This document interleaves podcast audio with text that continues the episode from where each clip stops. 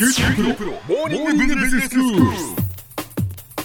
今日の講師は九州大学ビジネススクールの三上里美先生です。よろしくお願いします。よろしくお願いします。えー先生今日が初登場でございますので、簡単に自己紹介をお願いできますか？はい、えっと三上里美と言います。えっと専門は社会心理学や組織心理学をえっと専門としているんですが、研究領域としましてはあの感謝感情の研究をしてます。はい。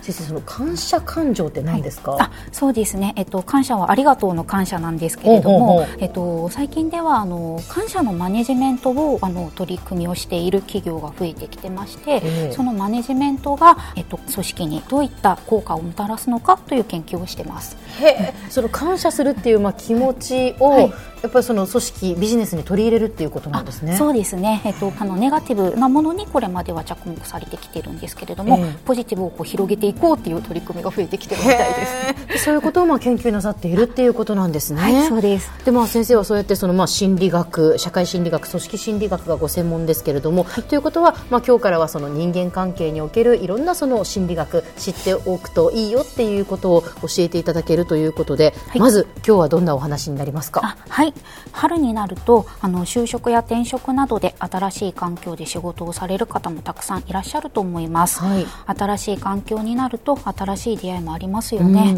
新しい環境でももちろん今のままの環境でも一緒に仕事をしていく人と良い関係を築いていくことは大切です、はい。で今日は対人関係についてお話をしたいと思います、はい心理学では2人の関係を対人関係、うん。3人以上になると集団関係と呼ばれることが多いですがそうか3人以上だともう集団関係なんですね。あ。そうなんですね、はい。今日はですね人数に関係なく人とのやり取りを対人関係と呼ぶことにします、はい対人関係をうまく進めていくには自分を相手に知ってもらうということが一つのポイントになります、うん。初めましての時には自己紹介をするように、まずは自分は何者なのかを相手に伝えることから始めます、はい。でも最初の自己紹介だけでは自分を知ってもらうにはまだ不十分なので、うん。対人関係を築きながら自分を知ってもらうことになります。そうですよね。自分を周りに知ってもらうためには、うん。まず自分はどういう人なのか、うんうん。自分で理解することが必要です、はい。小浜さんは自分のことを十分理解していると思いますか？まあ自分のことは好きなのであのよく考えることは多いんですが、はい。ただ十分理解しているかと言われると、はい。その十分ではないでしょうね。そうなんですやっぱり自分でもわからないこと、あ人はそう思ってるけどみたいなこともあるんじゃないかなと思うんですよ。あそうですよね、ええ。そうまさにそうだと思います、はい。まあ、ちなみに私も自分もおしゃべりな方で、ええ。自分のことをよく人に話していると思っているのですが、うん。あの同僚からは秘密主義だよねと言われることがあります。そうですか。そうなんです。で周りの人たち曰く、うん。会話は楽しむけれど自分の話はあまりしないタイプなのだそうです、うん。でどうやら自分が思っている自分と周りの人から見た自分ではズレがあるみたいです、うん。まあ、これに関係してジョセフ・ルフトとハリー・インガムが発表した対人関係における気づきのグラフモデルというものがあります。はい。で発表した2人の名前を取ってジョハリの窓と呼ばれています。ジョハリの窓。はい、ええ。そうです。でこれは、うん。自分自身について自分で分かっている部分とまだ分かっていない部分、うん他人に知ってもらえている部分とまだ知られていない部分があるとされておりまして、うん。この4つの部分を組み合わせて4つの窓を設定しています。まず1つ目は解放の窓と呼びます、うんこれは自分のことを自身も他人も分かっている部分です、うん。例えば名前や所属などはこの窓に入ります。なるほど。私もそして相手も分かっているっていうことですね。あそうですね。私が小浜元子だっていうのは、はい。私も他人も分かりますよね。そうですね、で2つ目は盲点の窓と呼びます、うん自分では気づいていないけれど他人からは自分のことを知られている部分になります、うん。例えば先ほど私は周りの人たちから秘密主義だと言われるとお話ししましたが、これは私自身は気づいていなかったので盲点の窓に当てはまります。なるほど。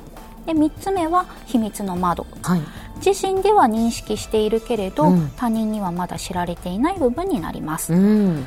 例えば職場では家庭の話をしないようにしている人がいたりしますが、うん。その人にとって家庭のことは秘密の窓に当てはまります、うん、まあ誰しもやっぱり秘密の窓は持ってるでしょうからね。ありますよね。ええ。で4つ目は未知の窓と呼びます、うん。自分も他人もまだ知らない部分になります。はい。でこの4つの窓は、うん。田んぼの田の字のような図になっていて、ええそれぞれの窓の大きさは人それぞれです。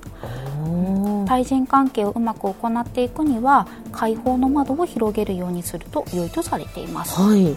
で開放の窓が広がると他の3つの窓である盲点の窓秘密の窓未知の窓が小さくなります。あそうですよね、あの一つの大きな枠組みが同じと捉えるとそうなりますよね。はいそうです、ええじゃあそれをこう広げるためにはどうしたらいいんですか？そうですね。2つあるんですけれども、まず1つは自分のことを周囲に語って自分を知ってもらうという方法です、はい。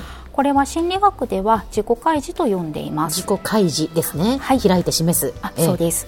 で自己開示をすると、うん。自分をオープンにすることと同じになるので、うん。他人に知られていない部分が小さくなります、はいそうすると自身では認識しているけれど、うん。他人にはまだ知られていない秘密の窓が小さくなりうます、んそうですね。でもう一つ方法があります、はい。まだ自分では気づいていない部分を自分で理解することです。はい。そのためには相手からのフィードバックを受けることです、うん。自分ではまだ気づいていないことを周りの人が分かってくれているのなら教えてもらうと良いですよね。あそうですね開放の窓を広げることによって、秘密の窓と盲点の窓が小さくなると4つ目の窓である未知の窓も必然的に小さくなります。で未知の窓は自分も他人もまだ知らない部分なので、うん。この窓が小さくなるということは自分のことを自分も周りもたくさん理解できているということになります、うん普段対人関係について考えるとき相手はどのような人だろうかとか相手のことを理解したいなど相手に焦点を置いて考えることが多いのではないでしょうか。そうですね。もちろん相手のことを考えることも大事ですがまずは自己理解について整理してみると意外な発見があるかもしれません。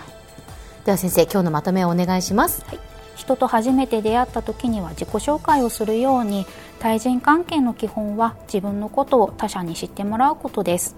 そのためには自己理解から始めてみてはいかがでしょうか。今日はジョハリの窓についてお話ししました。今日の講師は九州大学ビジネススクールで社会心理学組織心理学がご専門の三上里美先生でした。どうもありがとうございました。ありがとうございました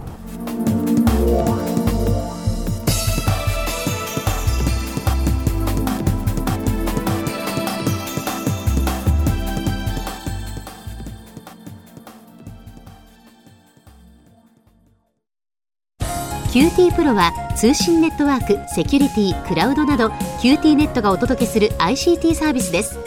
九州中に展開した光ファイバー網を基盤に一番身近なビジネスパートナーとして九州の企業自治体の皆様をサポートします。詳しくは QT プロで検索を。